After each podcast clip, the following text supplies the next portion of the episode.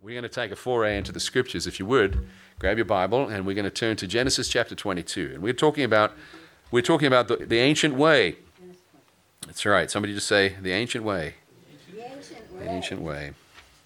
Genesis chapter 22 is a wonderful, wonderful passage of Scripture. It sets a framework of redemption and atonement and substitutionary atonement for us. It's a theologically rich piece. It's a profound, profound chapter in our salvation history, and it's very necessary for you. But it also has some wonderful application in terms of our practical everyday lives and our worship. Now, the ancient way, which we've been talking about since I returned from the Camino, uh, with this this unforgettable il- illustration of pilgrimage in my mind. Um, we've been talking about returning to an ancient way that's something we can hand on to our kids and our grandkids, and not not uh, uh, not losing our path, knowing which way points to Jesus, which way is eventually going to get us to the throne room of, of, of heaven. And, uh, and so we've kind of retraced our steps, gone back, and started looking at some of the ways in which we need to focus uh, our, um, our direct, directions. And, uh, and the one uh, topic we started a couple weeks ago, the, the, the idea of worship, the way of worship, and what does that really look like? How do we teach our kids to worship the Lord with a pure heart, with clean hands? How do we how do we approach God? And uh, and there's an ancient way. There there are lots of newfangled ideas. There are lots of uh, nuances of of our culture uh, which we may try to use to sort of reshape and retool. Uh, the way we do church, the way we do relationship with God, but actually there's an ancient way which has always been the right way. And uh, we're returning to that to try and retrace our steps. Let's find the milestones. And Abraham, in this story, is going to uh, be obedient to God. And I think the, uh, the lesson of Abraham's obedience is perhaps one of the most important lessons of worship that we could ever learn or teach. Worship is not true worship unless it involves obedience. And, um, and it's a very simple thought, and that's going to be the thought you go home with today. All right? Obedience. Worship equals obedience. Obedience equals worship. And, um, and without obedience, worship is just, it's just hot air. And worship is not me, me and Stephanie and you know, Emilio and these worship leaders on guitars and, and musical instruments. That's not worship, that's music. That's singing. That's giving glory to God in one medium of worship. But worship is a much broader thing than that. Worship is a, an overarching attitude, it's a, it's, it's a giving of first place to Christ. Um, I see Patrick and Rachel sitting back there, and Patrick years ago helped me design and build these little um, these little cards, and then and then we had we had bracelets made with uh, bought with a price on there, and, and remember that Pat? And um, that's uh, I still have one of those in my drawer somewhere. Back in the day, you remember the WWJD bracelets? Well, we made bracelets for the whole church, and it said BWAP, BWAP, bought with a price, and because uh, we are not our own, we're bought with a price. We belong to God, and worship um, was about uh, belonging. It was about belonging to Him, and um, and I'm I'm super excited to say after all these years we're still preaching the same message. Things haven't changed around here. The message remains the same. You know why? It's the ancient way. That's right. Still pointing the way.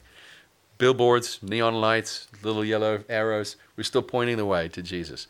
And um, Genesis chapter 22 tells us this this story uh, of Abraham and his son Isaac. Let's read it together. Here it is. After these things, God tested Abraham. Tested. God tested Abraham. Wait a second. God did what? Tested. He tested. God tested Abraham. How many of you have been tested by God? Anybody? Recently? Been tested by God recently? This is quite a big test right here. God tested Abraham. Does testing fit with your theology? Yes.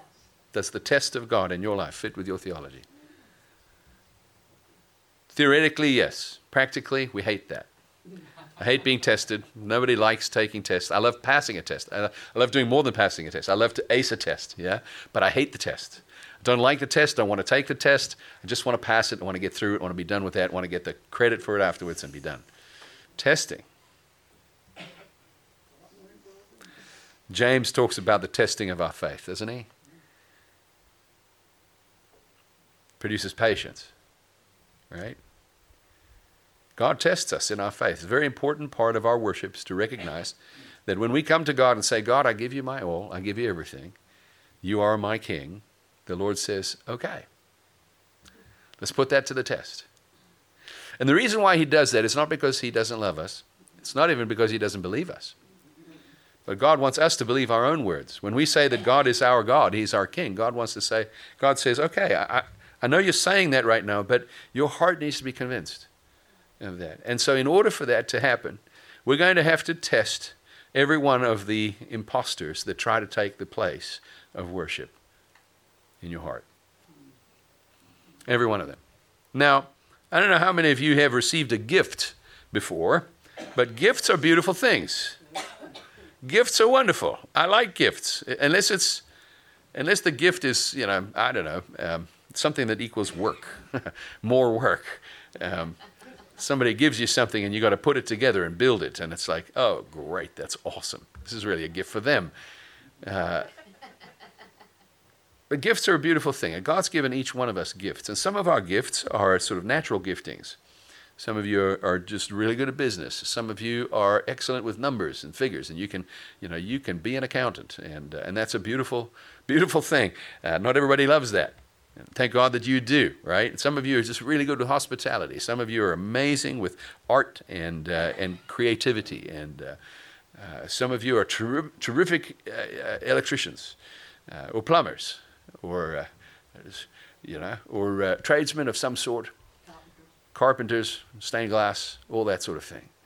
You've got a gift, and that gift has been given to you. And every good and perfect gift comes from comes from the Lord, comes from the Father above, the Father of light, in whom, of course, there's no shadow of turning. So He gives gifts, and He gives gifts for your pleasure, for His pleasure, for your benefit, for His kingdom. But He gives these gifts, and then when we have the gift, we get tested. We get tested. God gave Abraham a gift. The gift first came in the form of a promise. And the promise was that he would have children. He'd have so many children you couldn't count them all. He'd have so many children they'd be like the stars in the heavens, the sand of the seashore. That's the promise that God made to Abraham. God's fulfillment of that promise was a little slow, slow coming, wasn't it? 25 years, and then when the promise eventually came, after a few little, uh, a few little ups and downs, when the promise finally came, God tested the gift that He'd given. Because the gift that Abraham had received had in itself latent the power to become Abraham's God. The gift had the power to become Abraham's God. And Abraham, having received the gift, which was given by God, could very easily have begun to worship, put his whole life and his attention and focus on this gift which he had waited so long to receive. What gift is there that you have received that you've waited so long to receive and finally is here? Is it retirement? Is that the gift you've been waiting for so long for? God bless you now. Your 401k is like, wow, man, you did great. Maybe not. But anyway, life is good. You've got some stuff set away when, you know, you, you, are well prepared. The kids didn't even go to college. All that college fund, you can stash it away, buy yourself a new car. It's great. Yeah. What is the gift that you have waited so long to receive that is now here? It has the potential to become your God. That baby in your arms, young mom, has the potential to become your God. That son, dad, that you're raising up to become great sports star or whatever it is that's your dream. That kid has the power to become your God. But the but the gift that you have doesn't have the power to stay your God, and it will not fulfill what your heart needs. And God, in giving you that gift, gives you something that's potentially very, very dangerous for you. Then He tests you to see what your heart is going to do. God tested Abraham, said to him, Abraham, and he said, Here I am. Here I am. As we talk about worship in the ancient way, I think one of the things you can teach your kids and your grandkids is to always say to the Lord, Here I am. Here I am. I think it's, it's a scary thing, uh, but it is a very important thing. Do you remember back in the garden that uh, God walked in the cool of the day with Adam and Eve? You remember there was a time when Adam and Eve had sinned and they had uh, taken of the fruit that they weren't supposed to take? That God had very specifically said, Do not, because in the day that you do, you'll surely die. You remember what happened afterwards? God came looking for them. He walks in the garden and he calls out to them, Where are you? Did they say, Here I am? No, they didn't. Because worship, you see, requires obedience. And they had disobeyed. One of the greatest gifts that God ever gave us in Christ Jesus was the ability to say, Here I am. Here I am. Here I am, Lord. He gave it to us in Christ because Christ is the one who takes away our sin. Christ is the one who covers our nakedness, as it were. We don't need fig leaves anymore. Christ is the one who comes and gives us the ability to stand before God at any moment of our lives and answer his call and say, Here I am. It's important that we teach our kids to be ready to say to God, Here I am. And God does call. Here I am. He said, Take your son. Uh, in the Hebrew language, when something is repeated, it means it comes with emphasis. When it's repeated three times, it becomes highest priority. Take your son your only son, Isaac, whom you love. Four definitions of who he's supposed to take. Take your son, your only son. That's interesting. Was he his only son? You guys know the story, right? There was an Ishmael. Wasn't there an Ishmael? It's your only son. Isn't that fascinating? Take your son, your only son. Why? Why would Isaac be the only son? I mean, God did carry on and clarify and define, but because he's the promise. That's right, Dan. Because there was one son who was the promise. You know, we all have things that we love in life, but there are certain things that we love more than others. Because that is the thing, you know, it's the one. It's the th- it's easy for us to give up things that we're not all that committed to. And if God comes to you and tests you by saying, "Hey, would you give up such and such over there?" You're like, you look at it and say, "Oh yeah, no, no problem." I mean, if somebody came to me and said, "Eric, would you give up your books in your library?" Okay? I mean, I might be hard pressed, but I probably would eventually say, sure, I can give that up. I don't have space for that anymore. I'll give that up. You know why? Because I got them all on here. it's a much it's, it's, it's, it's much easier to carry my whole library in my pocket. I don't need shelves and so forth. So I could give up my books. That's not a problem. If God says, I'd really love you to give that up for me, I could say, I give that up. And then later I could brag about what I've given up. I gave up all my books for the Lord. Right? Maybe you can think of something that you could easily give up for the Lord. Lord, I'll give up those extra I'll give up those extra hours of hard work on the side doing the side jobs. I'll give that up for you, Jesus. Well, that's not much of a sacrifice then, is it? Because actually you're quite happy to give it up. But God tests us where we need our testing. The thing that you love and, and cherish more than anything I just want you to know I don't believe that you're exempt from this testing. I think God tests everyone who loves Him and everyone who worships Him. And that's why the ancient way teaches us this. Abraham becomes, as it were, the, the, the, the, leader in this. He, he, he's the point of our spear. He shows us, and ultimately, where He goes, we have to go. We have to go. If we don't go there, I don't believe we'll encounter the same God that Abraham encounters. Not in the same way. We might end up with our own God of our own making. So, what is it that you love so, so much? That's the one thing. Your son, your only son, Isaac, whom you love. Wow. Now, of course, as we listen to that language, you, you, you can't help but hear the language at the waters of baptism, right? It's, it's somewhere at the Jordan River, and John the Baptist is baptizing, and here comes Jesus, and John says, Oh, look, the Lamb of God who takes away the sin of the world. And Jesus comes to be baptized, and John says, Oh, no, no, I'm the one who needs to be baptized by you. And Jesus says, Do this that we may fulfill all prophecy. And John baptizes him. And as he comes up out of the water, the heavens part, the dove comes down, the Holy Spirit in the, in the form of a dove rests upon him and stays with him. And the voice thunders from the heavens This is my son, my only son, whom I love. Yeah. And, uh, and so you can't help but see the echo of this. And God is never going to ask you to do something that He actually wasn't prepared to do Himself. So for us to say, you know, we worship God, the best form of worship is actually to mimic, isn't it?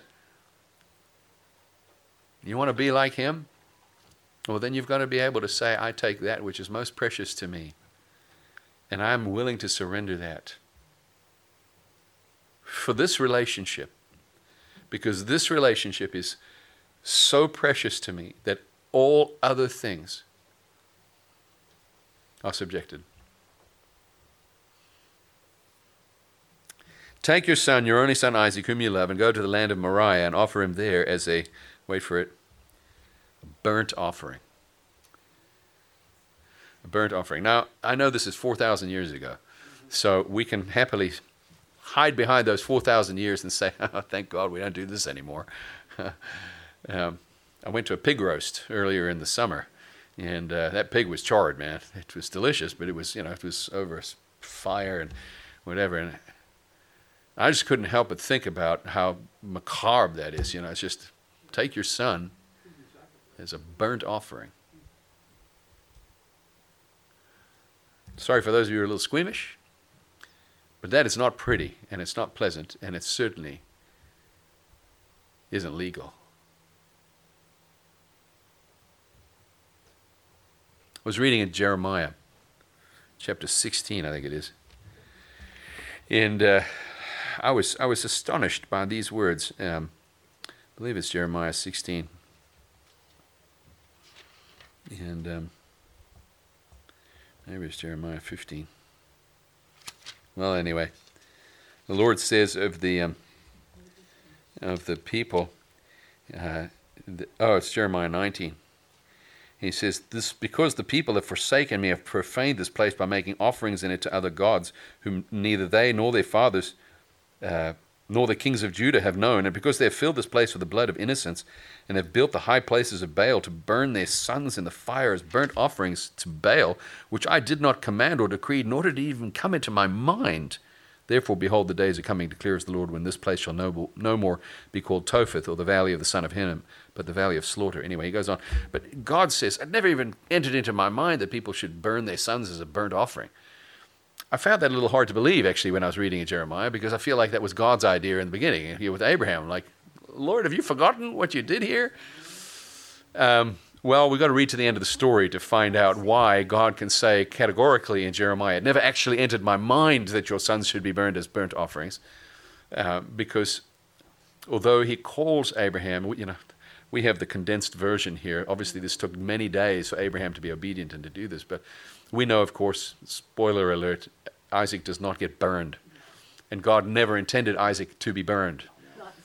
So it's so when God says in Jeremiah, I never even thought up such a thing, he can honestly say that.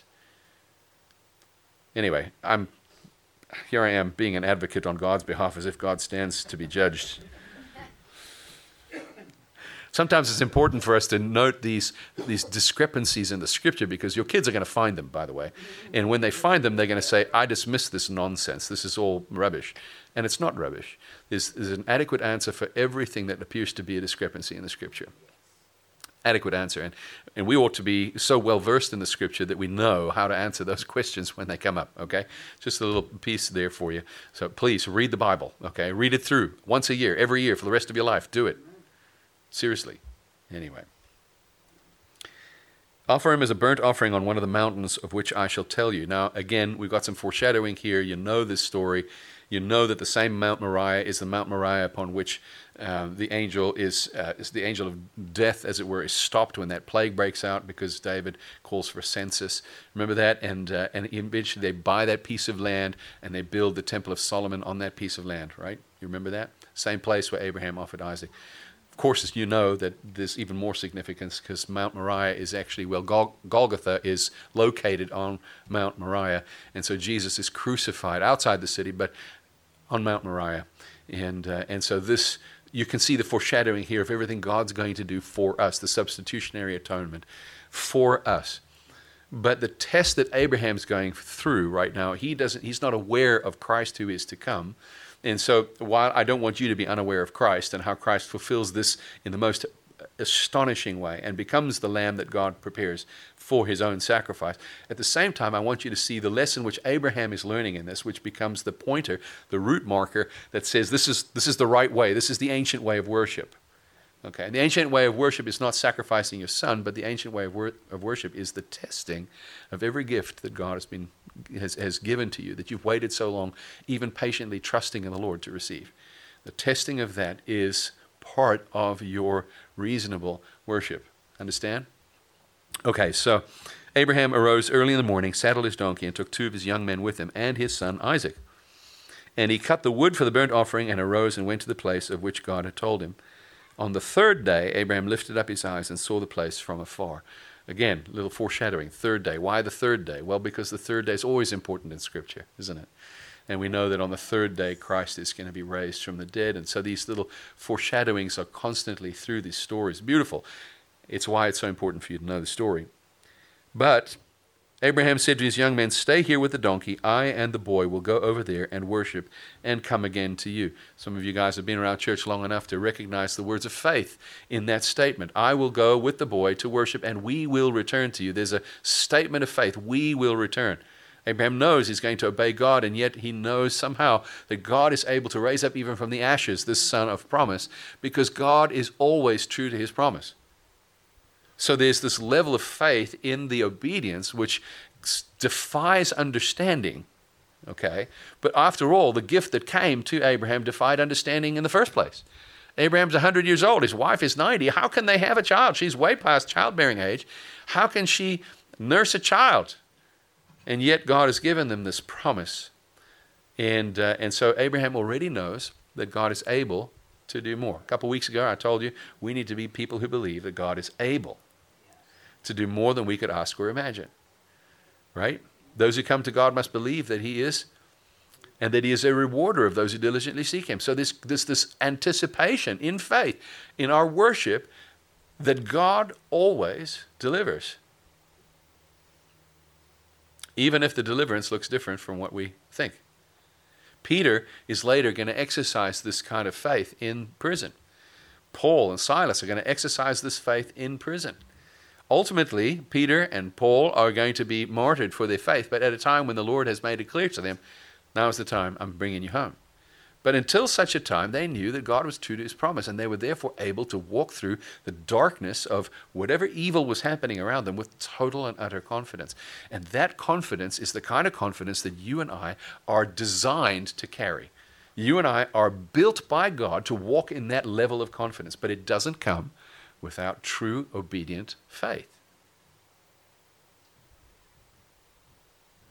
We're designed to be able to walk literally through the walls.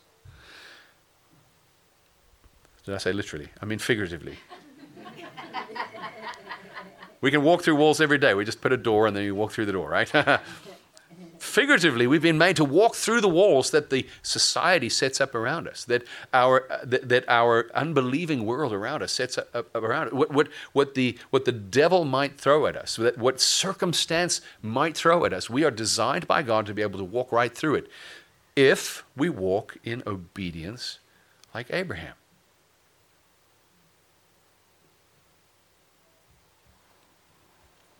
You know that when God gives a gift, it's not because you earned it or you deserve it, but because God promised it and God always fulfills his promise.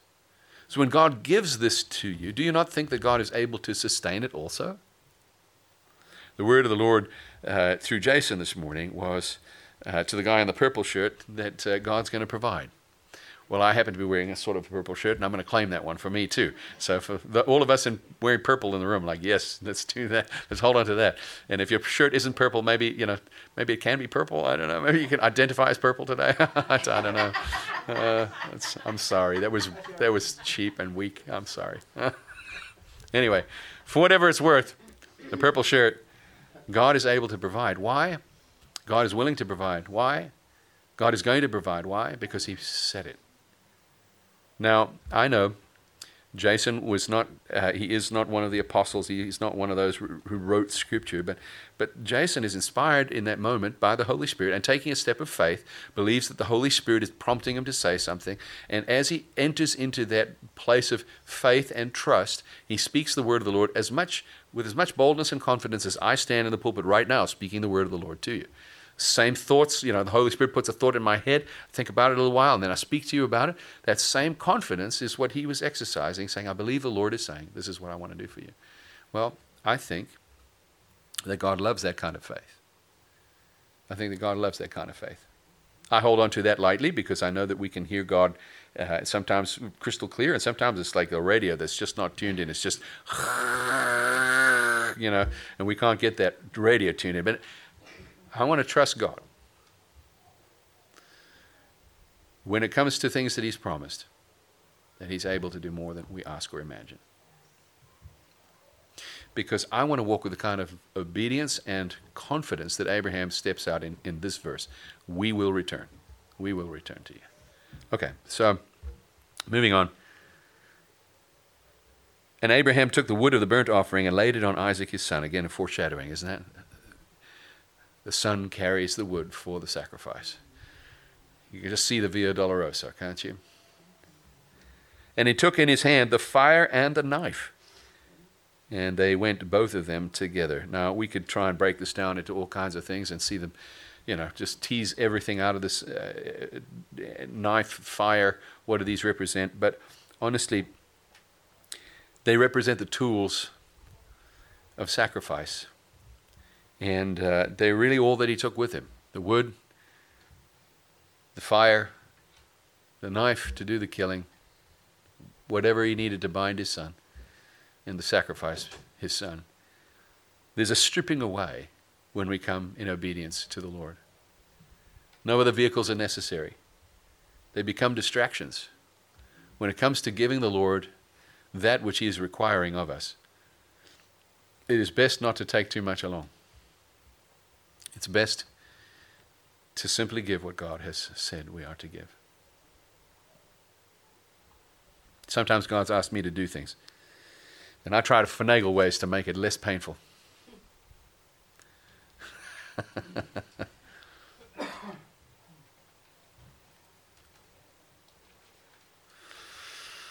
I think about men of old. Was it uh, who was it? Uh, was it Elisha when Elijah called him and said, you know, put his mantle on him, come follow me? And Elisha said, just let me, let me go home and take care of business. Let me take care of my dad and, you know, all this kind of stuff. And Elijah turned to him and said, what, what have I got to do with you? You do whatever you're going to do. There's a choice that has to be made. When they were called to follow Jesus from their boats, they left their nets, they left their father, they got up and they, and they followed him. And there was a testing right there that required an obedience that was an immediate obedience, that wasn't an obedience that was well finessed to make things less painful. It was a yes, sir, and they followed. I think we need to teach our children this kind of obedience. Obedience first to their parents, because if they can't obey their parents in this level, how are they ever going to obey God on this level? You know, when it comes to obedience required of our children, I think we've got to be really super careful not to make it easy for them to be distracted by all the things that make it that make it less painful to be obedient. We offer, uh, I don't know, alternative ways that they can be obedient. We offer chances that they, well, you know, uh, if I have to say this again, you know, then um, I'm going to take something away from you. Uh, and then uh, if I have to say it again, then I'll take something else away from you. Listen, we are, we're all like sheep. We all do the same thing. Every parent in the room knows what it feels like to have to discipline their child. And none of us like that. We just don't like disciplining our children. It's a, it's a painful thing to discipline a child. Why? Because it's it's it's more than just inconvenience. You love that kid and you want that kid to be happy and you hate it when they're sad and you don't want to see them pouting or miserable or whatever. And, and you, sometimes it's it's just it's just easier to let it go, let it slide. But if we do that, how will they ever learn the ancient way? which is when God requires of you something, you don't make excuses, you just say, Yes, sir. I had a conversation with a friend last week about, this friend was asking me about tithing. And uh, if, you, if you're in the room, friend, don't worry, I won't reveal any of his secrets. But this friend was asking me about tithing, and they have a business, and the business was struggling, and trying to figure out what to do. And I was quick to uh, to say, "Hey, listen, when it, you know the Lord knows exactly where you're at. He knows your heart, and it's important that you pay your employees.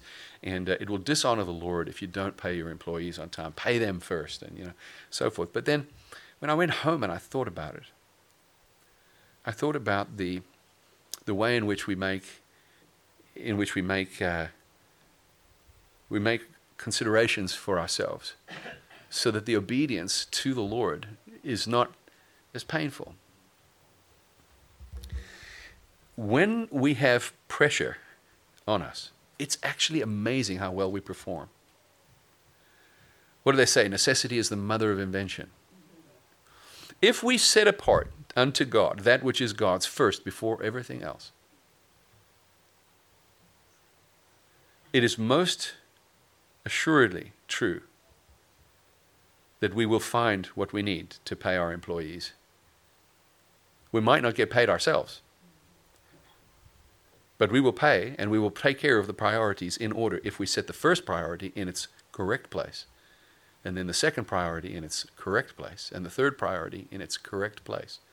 So I retract my statement with regard to tithing.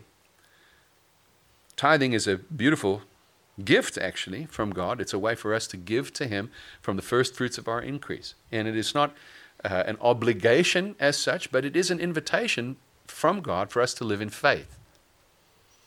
And it has been greatly abused, tithing and the manipulation of tithing has been greatly abused in many a uh, religious structure, from the first religious structure in church until now.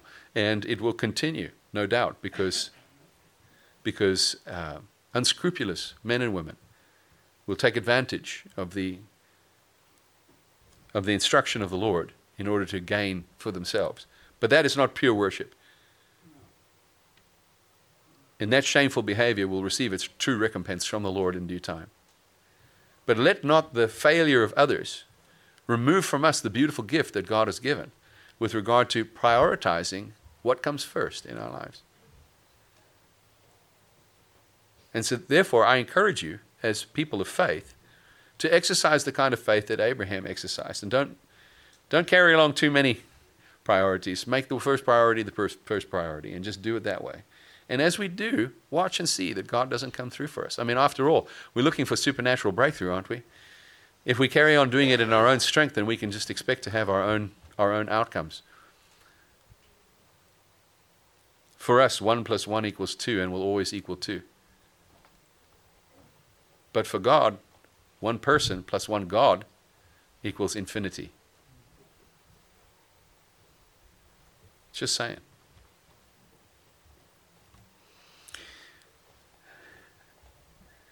Isaac said to his father Abraham, My father. And he said, Here I am, my son. I'd like to suggest that we need to be able to teach our children to say to the heavenly, uh, to be able to say to the heavenly Father when He calls, "Here I am," just like Abraham did. God says, "Where are you?" Abraham says, "Here I am." We also need to be able to say to our kids, "Here I am." When our children start to ask us. Now, Abraham's asking of his son to follow in the footsteps of faith which he has followed in up until now. He has obeyed God. He left Ur of the Chaldees and he went through Haran and he came to Canaan and he went through Canaan land down to Egypt and returned to Canaan land again. He's done all this wandering because God called him in the wandering, right? So he's asking his son to do the same thing. We already know from last week's sermon that Abraham has been called by God to raise his family to honor the Lord. That's his calling. And that is true worship, to raise our families in such a way that they honor the Lord.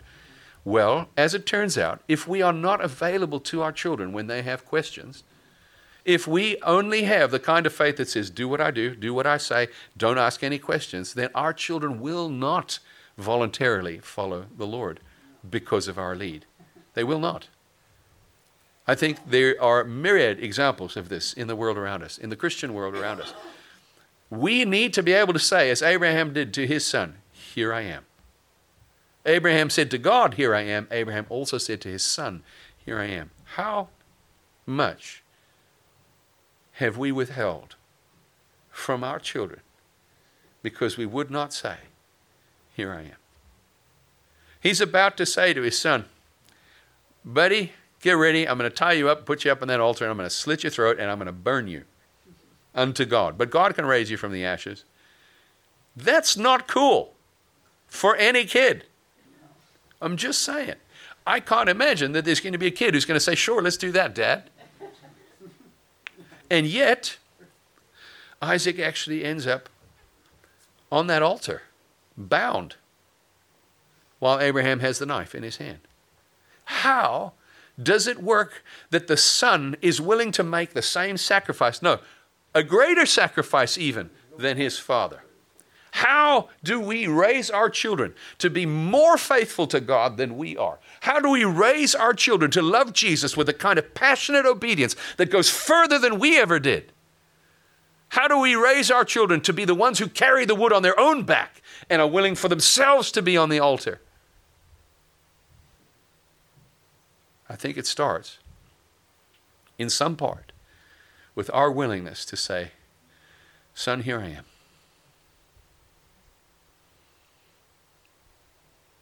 Be there for your kids.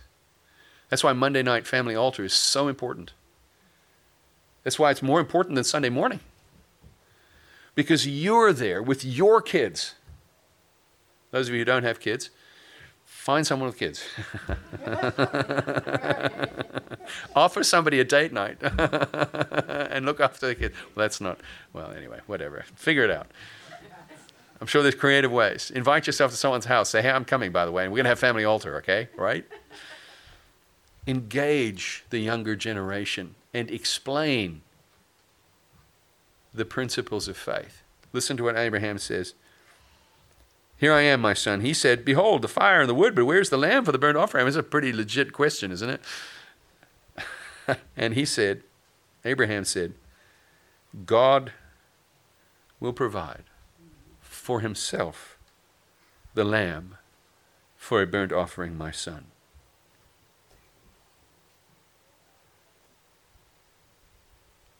We have the brief little snippet there. But don't think that Abraham's lying to his kid and not telling him the whole truth. That's not what's happening there. Because when Isaac goes up on that altar, when Abraham lays him on the altar, he's bound and he's willing which means somehow in all of this, Abraham transmitted to Isaac the kind of faith that it takes to say, All right, Lord, I lay my life on the altar here. I don't have time to finish this. My time's up. And uh, Greg has won. Again. Always. Always. I don't have time to continue. But I want you to notice one verse, verse 14 after the angel stops Abraham, and there's a ram caught in the thicket, and Abraham takes the ram, sacrifices because God did provide. And of course, you guys know the story. He provided a ram, not a lamb, because the lamb would come later. The ram that was caught in the thicket was just a foreshadowing of the lamb who would take away the sins of the world. But Abraham makes this statement. Abraham called the name of the place, the Lord will provide. And as it is said to this day, on the mount of the Lord it shall be provided. I believe that worship needs to be transmitted to our kids. We need to teach them what true worship looks like. It doesn't look like singing on a Sunday morning, though that's part of it, because the communion of the saints is precious, and the singing unto the Lord, He's worthy of it. And the using of our breath to focus our breath into voice that becomes words that we sing, that's beautiful. It's a beautiful gift to God, but it is not what worship is all in and of itself. You need to teach your kids what worship is, and worship is obedience. Worship is saying yes to the test. Worship is saying, God, I will take what you have given me and give it back to you. And God invariably says, Thank you. Now let me take what I have given to you and that you have returned to me, let me give it back to you, only this time it is good. The potential for this to become your God has been removed. And now you have your priorities in the right place. Think about it in terms of your life. Think about it in terms of your business. Think about it in terms of your family. Think about it even in terms of raising your kids, homeschooling, or maybe putting them in Christian school because you're afraid that if they go to public school, it's going to be a big mess and so forth. I tell you this public school, Christian school, homeschool, any one of them can be absolutely catastrophic for your family. And any one of them can be a blessing from God for your family. What matters is that there's a here I am between you and God and between you and your kids. And if you have that here I am and you have that opportunity to be able to speak into their lives and you're willing to show them that you'll make sacrifices to put God in the place of first priority and nothing else, then I tell you, you will not only be protected by God, but in the mount of the Lord, the place where sacrifice is required, it shall be provided for you. God will provide for you. So, my beloved friends, before you freak out, about what's going to happen when you give your offering to the Lord. Remember this God is not mocked. Whatsoever a man sows, that also shall he reap. So be careful what it is you're sowing. If you sow fear, you will reap fear. I challenge you today when you give to God, He will give it back to you. Good measure, pressed down, shaken together, running over. That's what God gives. No small measures. Heavenly Father, we thank you for your word. We thank you, Lord, for the ancient way. We thank you, Lord, that you are challenging us and always inviting us deeper. We thank you, Lord, that this is not a scary thing, although it is terrifying, it is a wonderful, exhilarating thing because your gifts, O Lord, are beyond our wildest expectation. Jesus, we come to offer you our lives. We don't know what that means. Teach us, show us. Lord, let us be willing to carry the knife and the fire. Let us be willing to climb the mountain of the Lord. Let us be willing there to offer the very gifts you gave us, for they are yours and not ours. Unto you be the glory, majesty, authority, power, wisdom, riches, might. Unto you, O Lord, be all the praise. In Jesus' name.